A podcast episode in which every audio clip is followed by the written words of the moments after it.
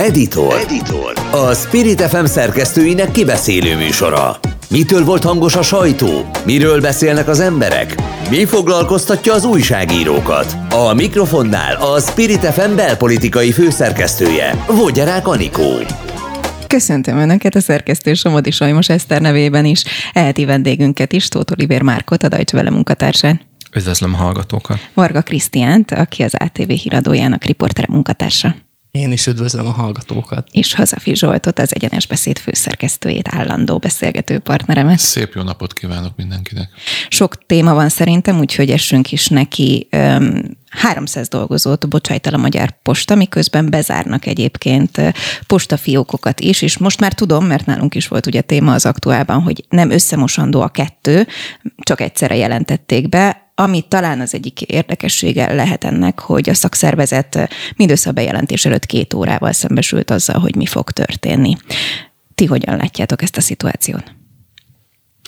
Hát itt több kérdés is összemosódik, mert az egyik oldalról nyilván ez most egy bezárás, látjuk, hogy a rezsicsökkentés, illetve az energiárak megugrása az erre egy erre adott válasz ez a lépés. Az nagy kérdés, hogy ezek majd tavasszal ki fognak-e nyitni, e felől vannak kétségek. Nyilván a posta az egy olyan eh, szervezet, aminek a, hát mondjam, nem a legmodernebb eh, épületállománya rendelkezik, ezeket nyilván nehéz kifűteni. Most azt látjuk, hogy lesz egy bezárás, mondjuk az én kerületemben, ahol én lakom, a második kerületben konkrétan két posta marad eh, az egész kerületre nyitva, akkor földiek vagyunk, én is ott lakom, és például a Buda gyöngyénél is bezárják a postát, ahol mondjuk ott az nem lehet gond, hogy kifűthetik-e, hanem szerintem valószínűleg a rezsia olyan magas lehet a bevásárlóközpontnak, hogy inkább ezen spórolnak. De néztem, hogy mit tudom, megyei jogú városokban, Nyíregyházába, Nyíregyházán konkrétan azt hiszem ott is egy vagy két posta marad nyitva egy, egy megyei jogú városra, szóval, hogy értem a lépést, kicsit drasztikusnak tűnik így első blikre.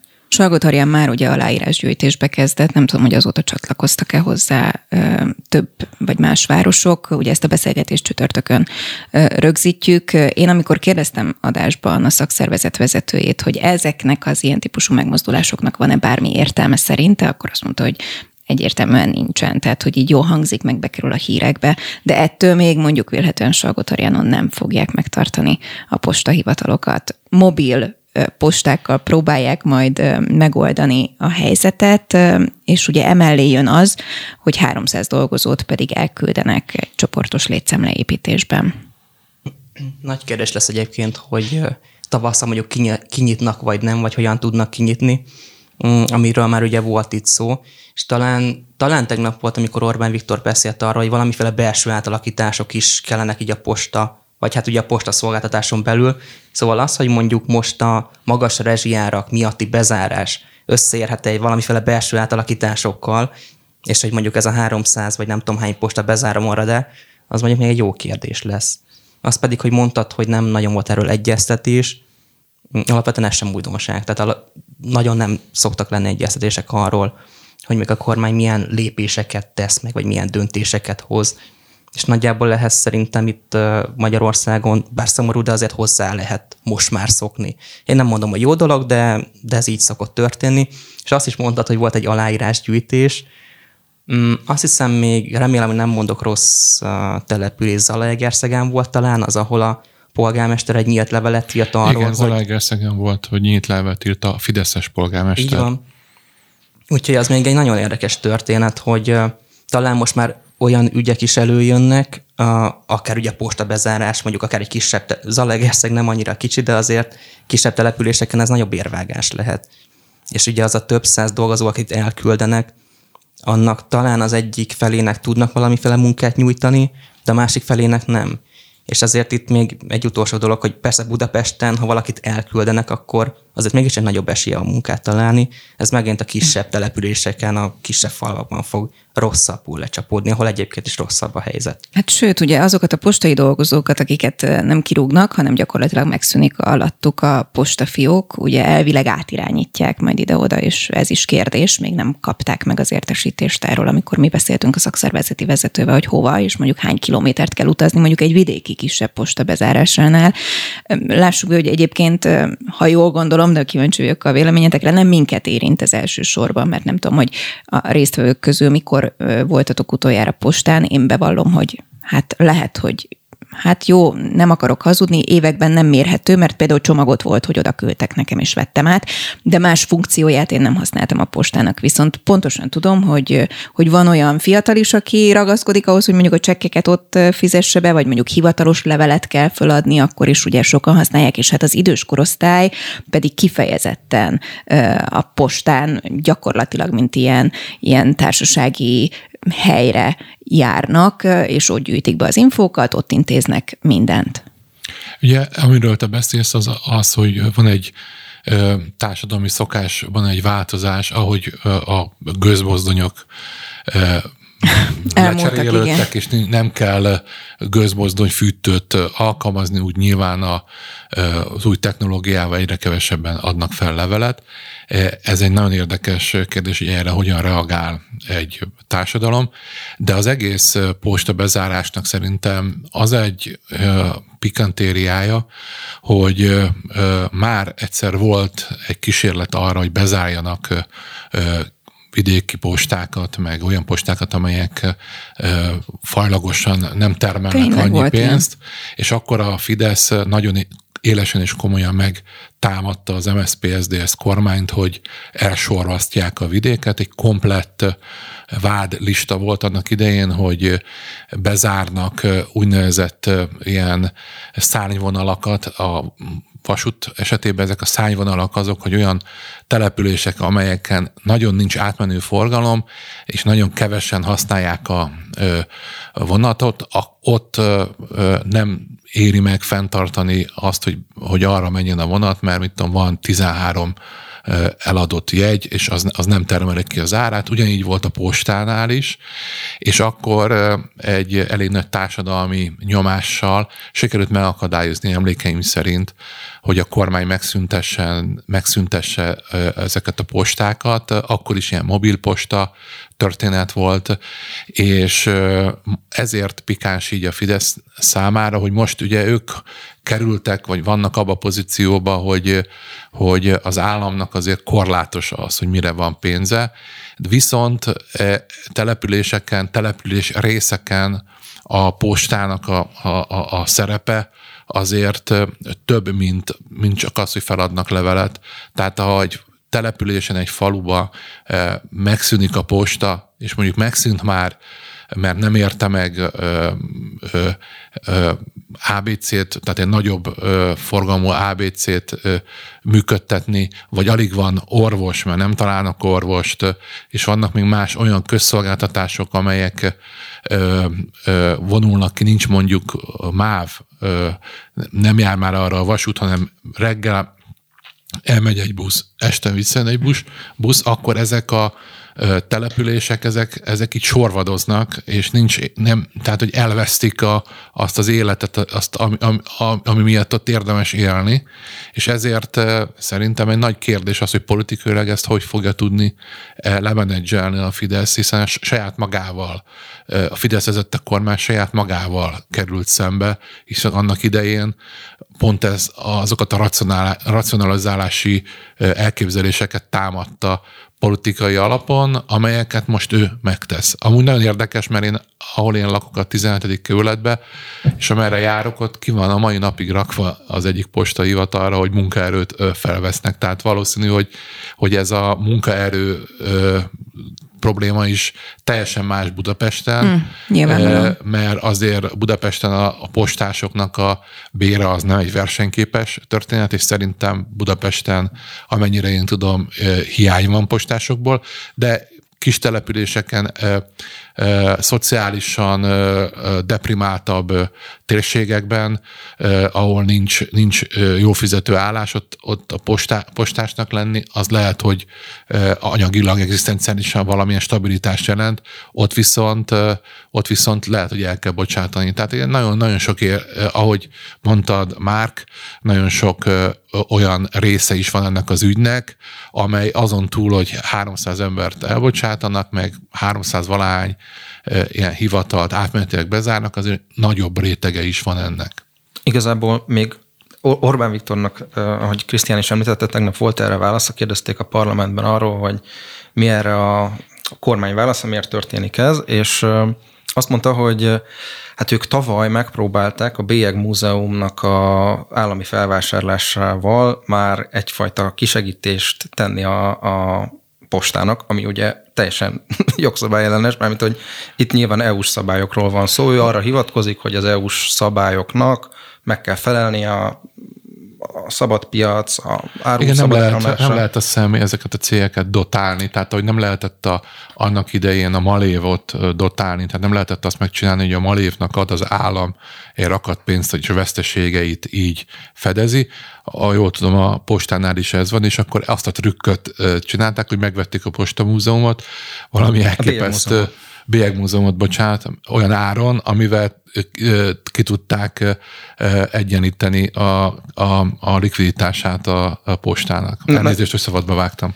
42 milliárd forintért vették meg, és ez gyakorlatilag tegnap el, szerdán elismerte a parlamentbe Orbán Viktor, hogy... Ez egy trükk volt. Hogy ez egy trükk volt, ami nem tudom, hogy így most az EU-s pénzeknek a, a vitájában hogy fog jönni, de az látszik, hogy a, a ő, ő most ezt is próbálja Brüsszel irányába tolni ezt a labdát, szóval, hogy ők szeretnének tenni ellene, de ugye az EU-s szabályok ezt nem engedik, hogy mondjuk feltőkisítsék ezt a céget úgy, hogy túlélje azt, hogy korszerűtlen épületek vannak, mert korszerűtlen mhm. ingatlanokban vannak a, a posták, valószínűleg a rezsiköltségük most rendkívül módon meg fog ugrani, Nyilván az elmúlt 12 évet lehetett volna azzal tölteni, hogy mondjuk a postáknak a korszerűsítésére Igen, meg sok minden, nem mindenki ezt mondja.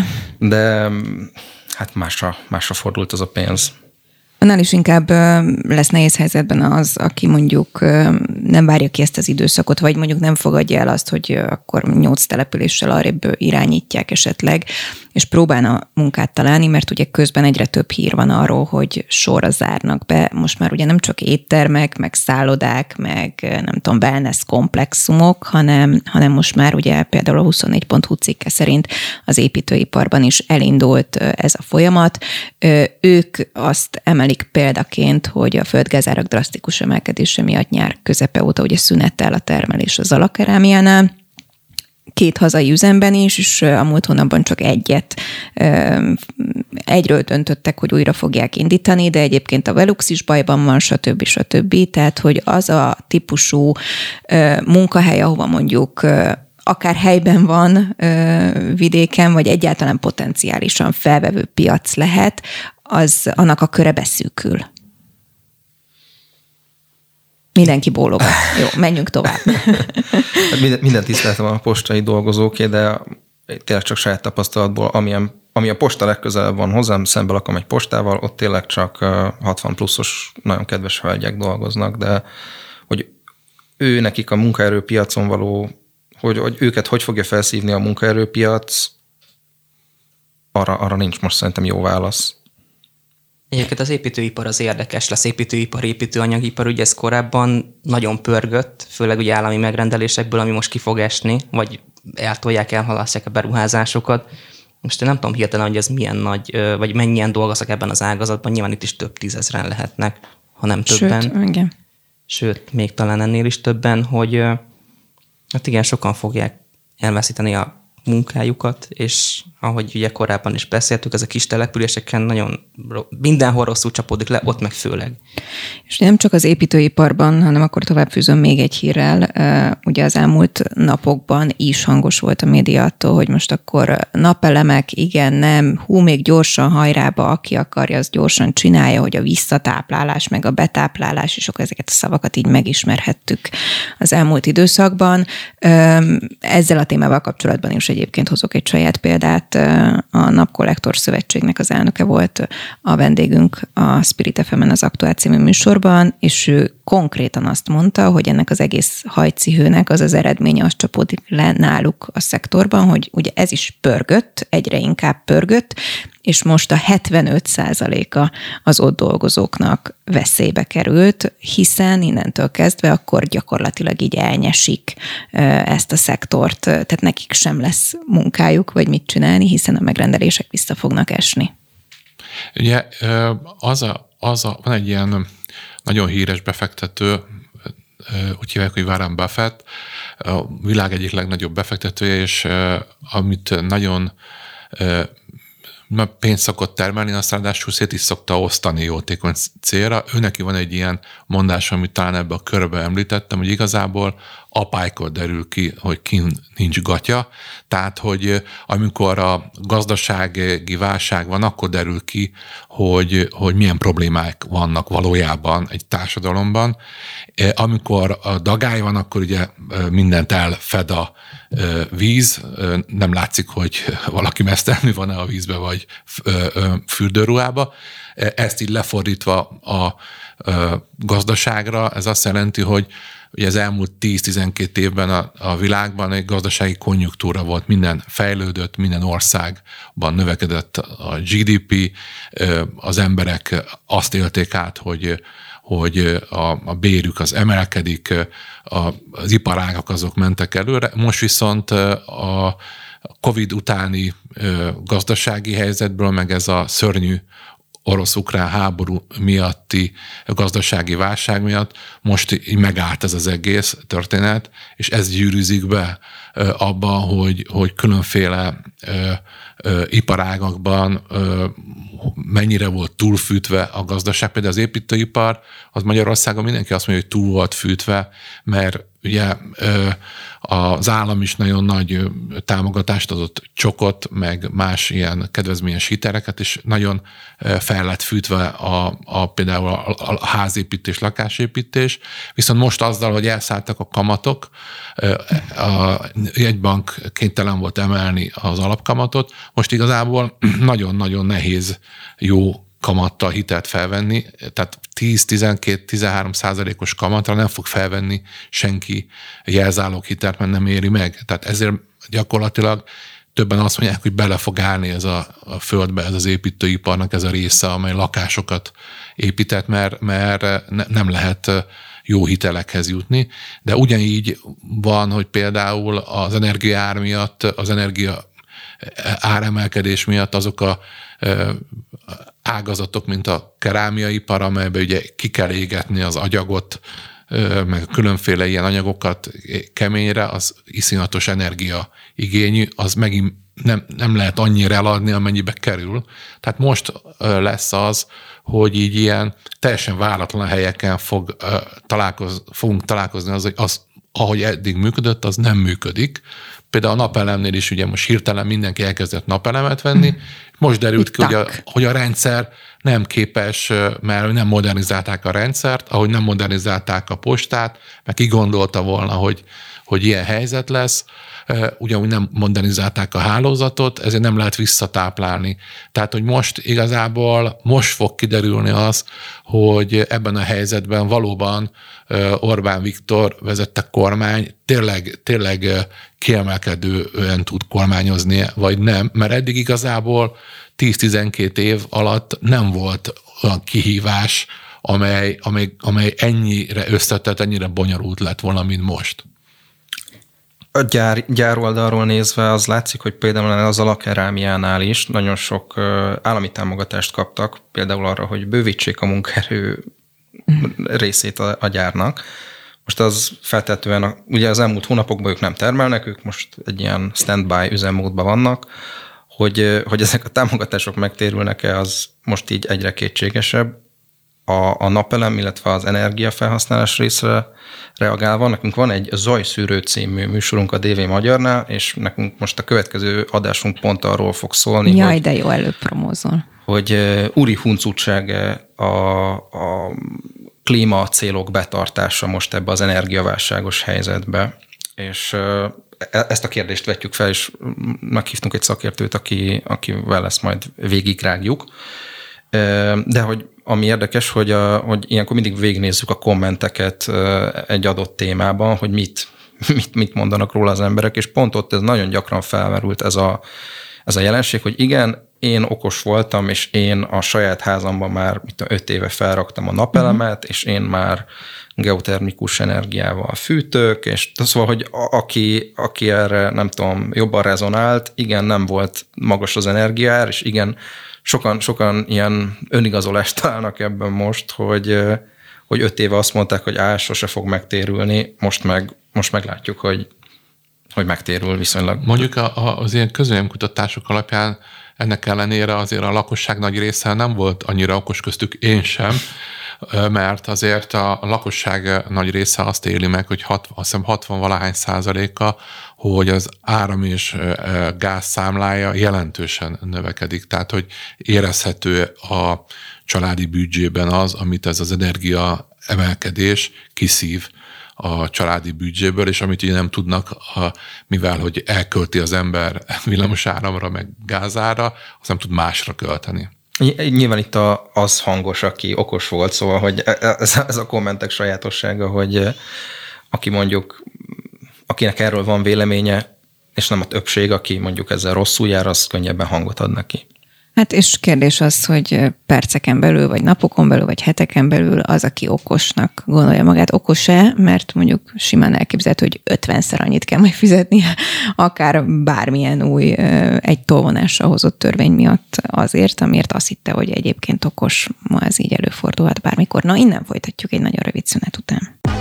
Editor. Editor. A Spirit FM szerkesztőinek kibeszélő műsora. Mitől volt hangos a sajtó? Miről beszélnek az emberek? Mi foglalkoztatja az újságírókat? A mikrofonnál a Spirit FM belpolitikai főszerkesztője, Vogyarák Anikó. Folytatjuk a beszélgetést Tóth Oliver Márkkal, a Deutsche Welle munkatársával, Hazafi Zsoltal az Egyenes Beszéd főszerkesztőjével és Varga Krisztiánnal az ATV híradójának riporterével, munkatársával, és az iménti fél órában már kibeszéltük azt, hogy mi van a Magyar Posta bezárása körül, illetve milyen munkahely megszüntetésekkel kell számolnunk a következő időszakban, és még egy nagyon picit hozzácsatolnék ezekhez a témákhoz, hiszen a G7 gazdasági portálon jött ki egy cikk Jandó Zoltán tollából, amiben megpróbál legalábbis számításokat végezni a rezsire vonatkozóan. Ugye pontos adataink nincsenek, hiszen titkosak a szerződések, de azért ő következtetéseket levon, és ugye egyértelműen az jön ki az ő cikke alapján, hogy lehet, hogy az volt mondjuk Putyinnak a kommunikációja x hónappal ezelőtt, hogy ötödéért kapják a magyarok a gázt az oroszoktól, mint bárki más, de mostanra egyébként ez ötször annyi, hiszen most már ugye maga a miniszterelnök is elismerte azt, hogy ezek az árak bizony igazodnak a tőzsdei árhoz. Szerintetek a nagy többség érti-e ezeket a számításokat, meg egyáltalán azt, hogy mondjuk miért kellett a rezsicsökkentés csökkentése? Biztos vagyok benne, hogy nem. És egyébként nem azért gondolom, mert hogy a lakosság nem tudom, nem lenne túl okos, hanem hogy alapvetően nehéz átlátni. Ugye te is mondtad, hogy nem látunk bele szerződésekbe, nem fog nagyon elkanyarodni, csak egy kicsit, hogy ugye amikor mondjuk augusztus 1 megváltozott a rezsidíjaknak a számolás, és bejött egy ilyen világpiaci ár, vagy lakossági világpiaci ár, és elkezdték megkapni a számláikat az emberek, akkor ebből nagyon nagy kavar volt, nem értették, hogy hogyan jött ki egyáltalán, mit hova számolnak, és uh, igazából ezt, ezt is csak azért mondom el, mert hogy átláthatatlan volt. Mi például, amikor a híradónál próbáltunk ezzel foglalkozni, hogy akkor valamit próbáljunk mi mondani, mert hogy végülis ez a feladatunk, um, azért bajban voltunk, mert mi sem tudtuk, vagy láttuk át teljesen. Voltak számlák, és mi sem értettünk sok dolgot, és én még emlékszem arra, hogy nagyon sokszor kerestük, vagy hát majdnem mindig az MVM munkatársait, hogy akkor nem tudom, van két számlánk, valakit nem tudom, biztosítsanak nekünk egy munkatársat, és akkor menjünk végig rajta, magyarázzák el, hogy, hogy akkor miért néz úgy ki, vagy miért számolódik az egyik ebbe a felébe, a másik pedig abba. Akkor nagyon nem kaptunk választ, egyszer talán mondták, hogy lakossági tájékoztatást indítanak, aztán ugye újabb és újabb számolási módok, fajták jöttek be, hogy akkor most ez fűtés, meg melegvíz, meg nem tudom, meg jelleggörbe, szóval az is folyamatosan változott, és mivel szerintem folyamatosan változik minden, lehet, hogy még azok sem értik, hogy akik mondjuk, akiknek ez a feladatuk lenne, és így nyilvánvalóan nekünk is nehezebb megérteni, a lakosságnak meg végképp. Az a része, hogy ötödén mondták a választás előtt, vagy azt hiszem úgy ez februárban volt az uh-huh. az mhm. Orbán-Putyin találkozó, hogy És ezt a Putyin mondta, hogy ötödáron vesszük a, a gázt, nem a Orbán. Orbán Viktor a választás előtt annyit mondott, hogy, hogy ha van orosz gáz, akkor van rezsicsökkentés. Most ugye látjuk, hogy nincs rezsicsökkentés, illetve hát annak egy, egy új válfaja van, orosz gáz viszont még van. Itt, itt szerintem ez nagyon a, mint oly sok minden a kormányházatáján, ezt, ezt kommunikációval fognak, fog, igyekeznek uh, így lefedni. Most az, hogy megtalálták a szankciókat, hogy arra lehet mondani, hogy az fogja a háztartásokban tapasztalt rezsijárakat, tehát ez, ez az, ami okozója ennek. Ez, ez most a kérdés, hogy ezt el fogják hinni az emberek. Látjuk, hogy végtelen mennyiségű milliárd forintokat költenek majd kormányzati kampányokra a következő időszakban. Látjuk azt, hogy megvan egy ilyen ellenségkép, aki irányába próbálják ezt a felgyülemlő feszültséget vinni, illetve hát azt látjuk, hogy nagyon nincs olyan formátum, ami irányába tudna csatornázódni a, a Fidesz iránti elégedetlenség, szóval szerintem kb. erre játszanak, hogy oké, okay, itt van egy rossz helyzet, próbáljuk meg kommunikációval elütni, illetve úgy sincs nagyon alternatívája az átlagválasztónak.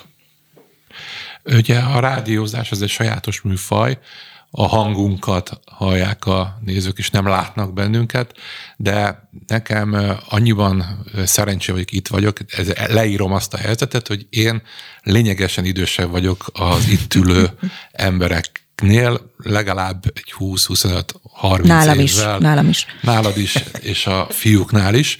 És ezért én, hogy mondjam, ebből a szerencsés helyzetből kifolyólag én már, hogy mondjam, nem kergetek illúziókat a tekintetben, hogy a politikusok szava lenne az a, az a biztos pont, az, a, az az abszolút igazság, ami, amihez ragaszkodni kellene, mert én még abban a korszakban kezdtem az észlelésemet a társadalom felfogásáról, amikor még azt mondták, hogy nem tudom, ekkor és ekkor átlépünk a szocializmusból, majd a kommunizmusba, és akkor jön majd, hogy mindenki a bőség kosarából annyit vesz, amennyire igénye van, akkor utána átéltem a rendszerváltást, amelyben benne volt, hogy annak a vágya, hogy nagyon hamar fel fogunk zárkozni Ausztriához, ez 1990-ben volt, azóta se zárkoztunk fel, tehát körülbelül mindig, mindig, mindig ugyan, ugyanolyan messze vagyunk.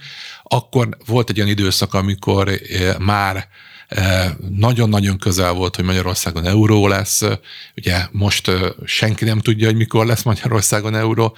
Tehát, hogy én ilyen értelemben az, hogy Vladimir Putyin vagy egy politikus mit mond, ezt ilyen nagyon viccesen és kicsit ilyen iróniával szoktam szemlélni.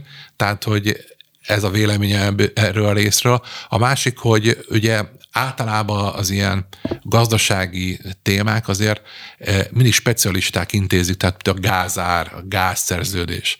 És eh, eh, szerintem Magyarországon valójában az, hogy mennyibe kerül a gáz, hogyan jön létre, szerintem pár ember tudhatja, mert ők foglalkoztak eddig vele. És emlékezzünk arra, hogy abba gondolom, hogy Gulyás Gergely miniszter, aki bejelentette ezt a rezsicsökkentés csökkentését, először ő is köbméterre kezdett beszélni, hogy hány köbméter lesz a kedvezményezett. Tehát a, a, a, az a piaci ár, ami valójában nem piaci ár, kedvezményes piaci ár, tehát ez már önmagában egy oximoron, akkor utána átváltottak ilyen megazsúra, nem tudom, hogy emlékeztek rá, tehát most már, ha jól értem, a, az megazsúra vonatkozik, a, a fűtőértékre vonatkozik. És itt mindenki elveszette a fonalat, akkor... Én, én, én, én megmondom őszintén, hogy ezeket azért úgy van, hogy mindig a, vagy a számla eldöntő, hogy hogy van.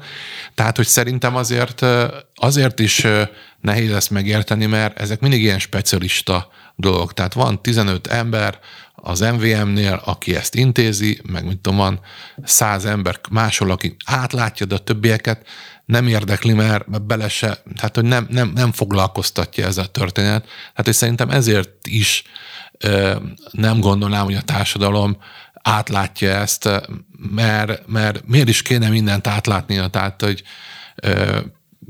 az, hogy hogy kell sütni egy kenyeret, azt jól tudja a pék. Hogy kell egy autót megjavítani, azt jól tudja az autószerelő. Azt, hogy hogy kell gáz árat összeállítani, azt meg akik ezzel foglalkoznak. Tehát nekem ez a Jó, de tudod, hogy mi előbb-utóbb mindig a 10 millió, nem tudom, pékek, kertészek, ja, pedagógusok igen, igen. országa vagyunk. Igen, igen, igen, és ugye voltunk Covid szakértők, igen. most azért nagyon sok geopolitikai szakértővel találkozok, tehát ugye? akik, akik átlátják a, az Sőt, orosz már biztonságpolitikai, igen, Biztonságpolitikai, hát meg is focihoz is nagyon sokan értenek. Focihoz mindenki. No, és... Hogy erre még egyet rácsatlakoztatva, hogy a, a szerepfelfogásom szerint az újságírónak mondjuk az is egy funkciója, vagy egyfajta ilyen krónikás szerepe van, hogy annak van sportértéke, hogyha egy politikus azt mondja, hogy A, és aztán X hónap után kiderül róla, hogy B. Értem, hogy a politikus, tehát én is viszonylag cinikus vagyok ezzel kapcsolatban. Már ilyen fiatalon? Hát igen. ami azt illeti. Szóval értem, hogy ők nem mondanak igazat, de azért szerintem újságíróként azt már csak a társadalom üdve kedvéért is érdemes nyugtázni, hogyha valami, amit mondtak, az nem úgy volt, és ők ezt kommunikációval igyekeznek elfedni. No, és hogyha már a pedagógusokat szóba hoztam, nyilván beszéljünk a héten is azért mindenképpen arról, hogy hol tart egyébként a pedagógus ügy, ugye nagyon sok megmozdulás, tüntetés, élőlánc volt az elmúlt időszakban, és a héten volt egy vitanap is a parlamentben. Az országgyűlési képviselők a hazai oktatás helyzetéről beszélgethettek. Ugye az ellenzéki pártok kezdeményezték ezt a vitanapot, Pintér Sándor nem vett részt ezen az ülésen egyrészt beszéljünk erről is, meg arról is, hogy ti mindketten foglalkoztatok, nézek Krisztiánra és Olivére is ezzel a kérdéssel. Ugye a Deutsche van egy YouTube csatornája a DV Magyar címen, ahol az egyik ilyen zajszűrő magyarázó adásotok, az kifejezetten erről szólt, hogy van-e értelmük 2022-ben a tüntetéseknek. Ott mire jutottál, és aztán akkor beszéljünk Krisztiánnal is majd tapasztalatokról. Igen, ahogy említettem, itt azért elég kommentek adják meg ezeknek a műsoroknak a gerincét. Próbálunk így egy ilyen látleletet adni, hogy most mi megy a komment mezőkbe, és meghívtunk egy szakértőt, Mikesz Dánielt, aki mozgalomkutató, és erre is reagáltattuk, meg, meg arról beszéltettük, hogy, hogy, hogy igen, van-e értelme, illetve mi a, az az eredmény, amit mondjuk elfogadnának a tüntetők is a tüntetések után, hogy mondjuk ez egy siker. És igazából arra jutottunk, ehhez spoilerezve az adás egy részét, hogy, hogy valószínűleg már értek el eredményeket ezek a tüntetések. Mondjuk ugye október 23-án nem volt békemenet, Zalaegerszegen ünnepelt, vagy ott tartott ünnepi beszédet Orbán Viktor is, tehát hogy a, az utcai jelenlét, jelenlétet azt, azt a, ez a oktatási tüntetés dominálta ezen a nagy nemzeti ünnepen úgy, hogy mondjuk 2021-ben meg békemenet volt október 23-án, szóval, hogy ez is egyfajta egy ilyen eltolódást jelzett, illetve a, nyilván az, hogy már kell valami ígéretet tenni a kormánynak arra nézve, hogy mikor lesz pedagógus béremelés.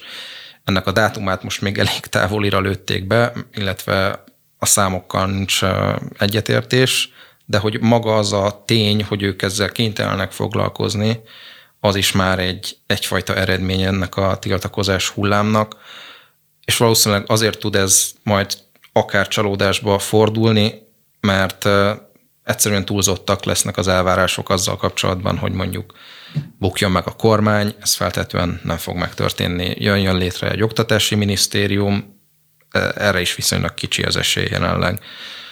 Az, hogy, hogy ilyen egyéb részkövetelések uh, hogyan alakulnak, Szerintem itt, itt kivárásra játszanak egyelőre a felek. De látjuk, hogy a tiltakozások azok nem hagytak alább azóta se. Tehát a, én az október 23-i tüntetésen forgattam, de kim voltunk a élőláncon is, a, ami utána lévő héten volt, ha jól emlékszem, de hogy látom, hogy most is folyamatosan szerveződnek az interneten kisebb-nagyobb vidéki események, szóval, hogy, hogy ennek az ereje nem tűnik kifújni. Krisztián, te is volt, hogy tudósítottál szerintem ilyen hát, eseményről. Több, igen, több eseményről, több esemény volt, ahol én is kint voltam, mert hol is kezdjem, sok mindent lehetne erről mondani, de azért nagyon röviden megpróbálom. Ugye elindul, elindultak a tiltakozások, igazából, tehát már korábban is voltak tiltakozások, most ha csak szeptembertől nézzük, akkor ugye több esemény volt, ami újdonság, ezt ez így nem újdonság elmondva, mert ezt mindenki látja, hogy több szülő, több diák is becsatlakozik, sőt, igazából talán talán nők voltak azok, akik egy, egy, egyébként viszik ezeket a tiltakozásokat. Nagy kérdés az persze, hogy most jön a tél, mi lesz. Viszont a legnagyobb kérdés számomra mindig az, hogy ezek a tiltakozások, amik vannak, akár nem tudom, most, akár el, előző években, mennyire tudnak kitörni Budapestről. Azt persze látjuk, hogy nagyobb városokban is vannak megmozdulások, de mondjuk én nem nagyobb városra gondolok, hanem mondjuk kisebb városra vagy falvakra. Mert hogy mindig itt, itt van a nagy kérdőjel, hogy az egy dolog, hogy mondjuk Budapesten mi történik, arra ugye a kormány azt szokta mondani, hogy tehát, hogy nyilván van egy ilyen vidék Budapest szembenállítás is a politikában, tehát hogyha innen nézzük, akkor, és mondjuk csak nagyvárosban vannak tiltakozások, akkor azt le lehet kommunikálni, hogy hát nem tudom, ott hőbörögnek mondjuk a nagyvárosban, mert olyan jó dolguk van, vagy nem tudom, most mondtam egy hülyeséget. De hogy mondjuk kisebb városokban, hogy fog ez megjelenni? Persze voltak ilyenek, és vannak ilyenek most az elmúlt egy-két hónapban, de hogy hosszú távon, hosszú távon hogyan lesz. Igazából engem ez a kérdés foglalkoztat a legjobban. De sokan voltak kint persze az ilyen eseményeken, amiről nagyjából mindent elmond nekem újságíróként, hogy amikor volt az első nagy tüntetés a Kossuth téren, tehát Margit híd lezárása, és átmentek a Kossuth térre, akkor uh, ugye nekünk be kellett jelentkezni a híradóba, és ez, nem, és ez nagyon nehezen történt meg, mert annyira sokan voltak, hogy ki kellett menni a tömeg szélére, hogy legyen egyáltalán jelünk, amivel egyébként uh-huh. be tudunk jelentkezni. És azért korábban ilyen nem tört, vagy hát én nem emlékszem ilyenre, biztos volt már 20 éve ilyen, nem tudom. De azóta nem dolgozom újságíróként. Az október 23-ai tüntetésen is, is Az volt is. hasonló ilyen internet elérés probléma. Én annyit látok, hogy azért az biztos, hogy egy pozitívum ennek a tüntetéseknek, hogy ugye az ígéret az arról szólt, hogy január 1-től lesz egy 10%-os pedagógus béremelés, és ez most 20 már 20%-nál, de most már 20%-nál tart, tehát hogy azért ezt sikerült elérni. Én tehát azt, magyarul nem veszítenek a pénzükből. Azért az nem... Tehát azért, ez nem emelés. Azért van, vannak olyan, igen, nem emelés, de már ez is több, mint ami, ami volt, és van, vannak olyan ágazatok, és vannak olyan ö, ö, dolgozók, akiknek az is egy főnyeremény, megmarad az állása, éppen erről beszéltünk a postásokról.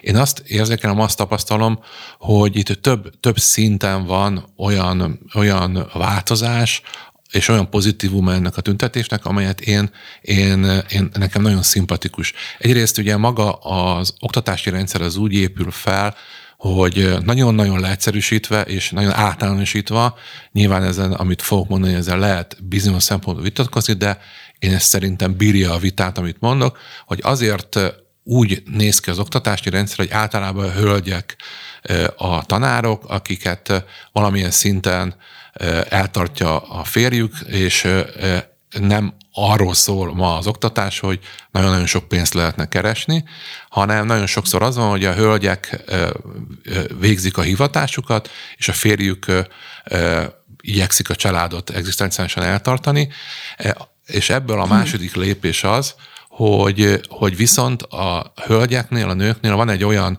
belső kód, hogy szerintem egy, egy, egy nő, egy pedagógus nő, egy tanárnő soha nem fogja a gyermekét, gyerme, egy gyermeket otthagyni, nem fogja, nem fogja otthagyni az iskolát, hanem, hanem mindig küzdeni fog érte.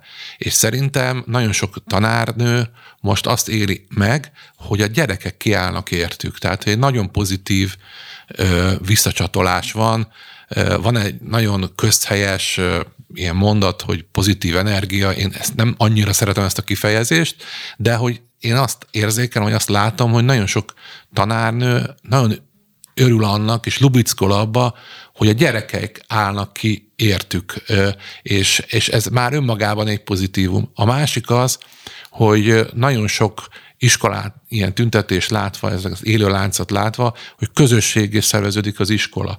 Kimennek a szülők, a gyerekek, Amúgy nekem említettem előbb a koromat, hogy lényegesen idősebb vagyok, mint ti.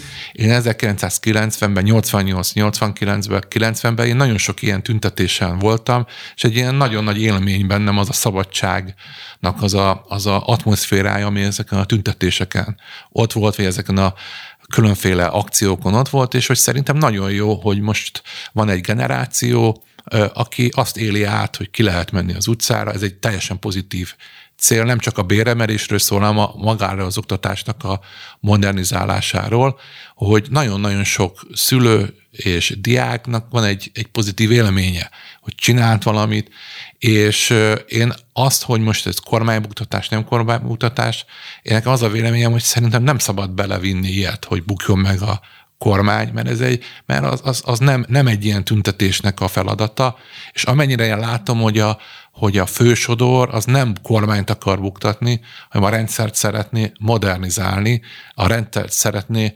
emberségesebbé tenni, a tanároknak méltányos, igazságos bért kiharcolni, a tananyagot kreatívabbá tenni, tehát hogy, hogy ez egy pozitív dolog. Én, én, én nagyon rossznak tartanám, hogyha egy ilyen kormánybuktató sztoridnak akarnák belevinni. Nyilván nagyon sok frusztrált ember van Magyarországon, nagyon sokan nem, vagy egy ré, kisebbség, egy kisebbsége maradt az, aki kormányváltást akar. Nyilván, aki nek nem úgy jött ki április harmadik, az lehet, hogy belelát egy ilyet, de szerintem, ha nem látunk bele olyan dolgokat, hanem csak ahhoz, ahhoz szűkítjük le, ami erről szól, hogy az oktatást ezt javítsuk meg, akkor, akkor ez, egy, ez egy katalizátor tud lenni, mert egészen biztos vagyok benne, hogy a, a, a Fidesz vezérkar, a kormány vezető személyiségi azért, azért agyalnak rajta, hogy ezt a helyzetet hogyan pacifikálják,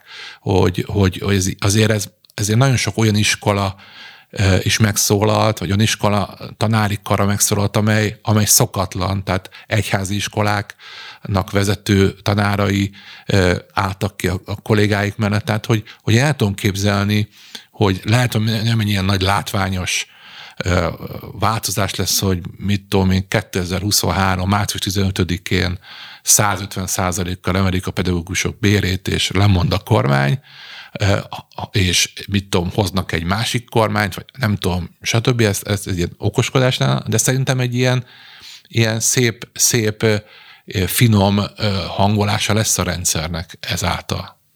Szerintem, tehát mi, aki mondjuk kívülről ránézünk erre az eseményre, akit elemezzük, értelmszerűen nekünk nem nincs olyan elvárásunk ettől a tüntetéstől, hogy ez egy Nem kor... is erre gondoltam, hanem a, a, a tüntető... látom, hogy vannak, vannak, akik a Facebookon olyanokat belelátnak egy ebbe a tüntetésbe, amit szerintem nem kéne belelátni.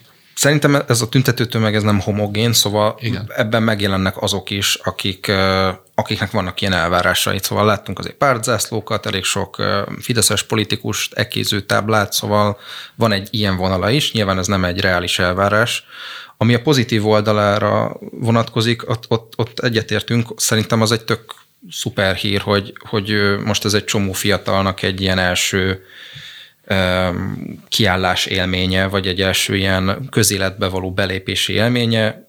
Ez, ez egy olyan dolog, hogy ha, ha most ezt megtapasztalják, szerintem azzal, mint társadalom, nyerhetünk, hogy, hogy ők aktív állampolgárokká válnak. És akkor behozok egy olyan szempontot, amit egyébként pont talán az egyik ifjúságkutató mondta valamelyik adásunkban, hogy amiben mi még ti fiatalok sem gondoltok bele, hogy ezek a fiatalok, akik mondjuk ott kint vannak az utcán, gyakorlatilag úgy nőttek fel, hogy világéletükben Orbán Viktor volt a miniszterelnök.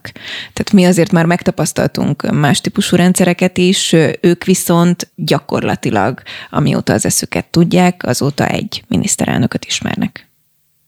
Hát ugye ez a, a hatalom ellen tüntetnek, és nekik a hatalom az Orbán Viktor jelenleg, hiszen ebbe szocializálódtak. Szerintem ez ez, ez, ez egy ilyen életkorból adódó dolog, szóval nagyon nem. No, az adás végén mindig szoktunk valami kis színes hírrel zárni.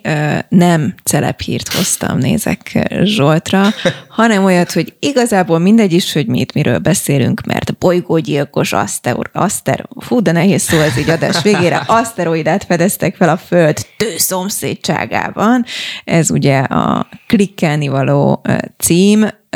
Kíváncsi vagyok arra, hogy ti mennyire klikkeltek ilyen típusú hírekre, és egyáltalán mennyire veszitek komolyan például az ilyen nagyon távlati dolgokat, hiszen ez egybefügghet azzal is, hogy amikor itt klímaváltozásról beszélünk, aminek most azért már így érezzük a, a jelei, de hogy ezek ilyen teljesen megfoghatatlan dolgok, és nem foglalkozunk vele. No de pláne, hogyha így beleolvasok a cikkbe, akkor ugye amikor azt olvasom, hogy a pályája a következő ezer évben keresztez heti a bolygónkét, akkor ezért így megnyugszik az ember, hogy jó, miről beszélünk és kit érdekel, ugyanakkor azért ezek igen komoly felfedezések. Téged nem érdekelnek az unokái, unokáinak az unokái?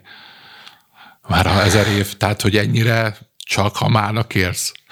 Igen. Én egy hedonista állat vagyok, vállalom. Ezt nem erre gondoltam.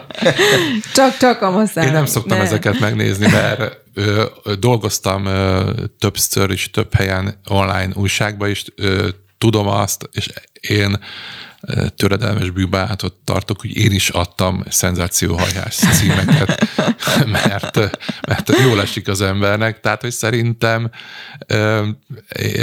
ez, tehát ez, ez, ez hozzátartozik, mint ahogy, ahogy mész a, a bevásárlóközpontba, és tudod, hogy mindig van valami akció, és tudod, hogy ez lehet, hogy nem biztos, hogy akció. Ezeket ez, megtanulja egy úgy, idő után. Igen, megtanulod, ugye, hogy az interneten Múlt héten fölvitték az árát, hogy leviessék. Szerintem én úgy vagyok vele, hogy, hogy, hogy, hogy, hogy hozzá vagyok szokva, hogy azért a, ebbe az internetes szénába azért a, a, a szenzáció hajhás cím, ez hozzátartozik a műfajhoz. Jó, mondjuk, hogyha Kis László ezt kérdezném erről, akkor ő biztos olyan szinten élvezetesen és izgalmasan tudna erről beszélni, hogy, hogy ilyen szájtátva hallgatnánk mind a hányan, úgyhogy tök jó, hogy egyébként ezeknek a területeknek is van egy-egy olyan megszólalója, aki közel tudja hozni és érthetővé tudja tenni számunkra. Fiúk? nem akarom egy ilyen szemtelen önpromóba futtatni De a műsort. Foglalkoztatok ezzel. De most elég sokat foglalkoztam az utóbbi időben ilyen világvége témákkal, mert forgattam egy riportot prepperekről, akik ilyen katasztrófa mm. helyzetekre készülnek fel, és pont azt szerettem volna, hogy ne, a, ne ezekkel a nagyon szélsőséges arcokkal forgassunk, akik így kicsit ilyen... Tehát ne a bolondokkal. Én köszönöm, Nincsenek hogy kimondtad helyettem, de hogy én találtam pont ilyen egész reális embereket, és az egyik egy, egy geológus, ő azt mondta, hogy ő azért lett ilyen prepper, mert hogy a klímaváltozásnak megnézte mindenféle modell számításait, és ő ott az Alföldön él Szegeden, és látja, hogy ennek 2050-ig belátható távlatban neki ez olyan hatással lesz az életére, ami majd a társadalmat is, nem tudom, befolyásolja, ilyen összeomlás felé tereli. Szóval, hogy ő egy ilyen tudományos úton mm-hmm. próbálta ezt a kérdést. Tehát tud- tudományos apokaliptikus hívő, vagy hogy mondjam? Hát talán van egy tudományos megalapozottsága ennek a világvége várásnak, bár nem a, nem a világ végét várják, csak készülnek egy katasztrófa. Egy esetleges talán. helyzetre betárazni. Szóval... Krisztián, te már megvetted az összes cukrot lisztet? Én nem, nem, nem, azért én ilyen nem vagyok. Alapvetően a csillagászat annyira nem köt le, úgyhogy mondjuk azt nem olvasnám el, amit mondtál. Ilyen klímaváltozásos cikkeket elolvasok, bár nyilván újságíróként dolgozom, tehát muszáj is elolvasni, hogy azért nagyjából képben legyek, de ha nem muszáj, akkor csinálok már olyat, hogy hát inkább nem. A lelki békém az fontosabb, hazamegyek, megmaradjon a jó kedvem, ne vágjam fel az ereimet, úgyhogy És bekapcsolsz egy jó kis sorozatot. Így van. No, hát önöknek köszönjük, hogy velünk tartottak. Köszönöm, hogy itt voltatok. Mi is velünk köszönjük. a mai editorban.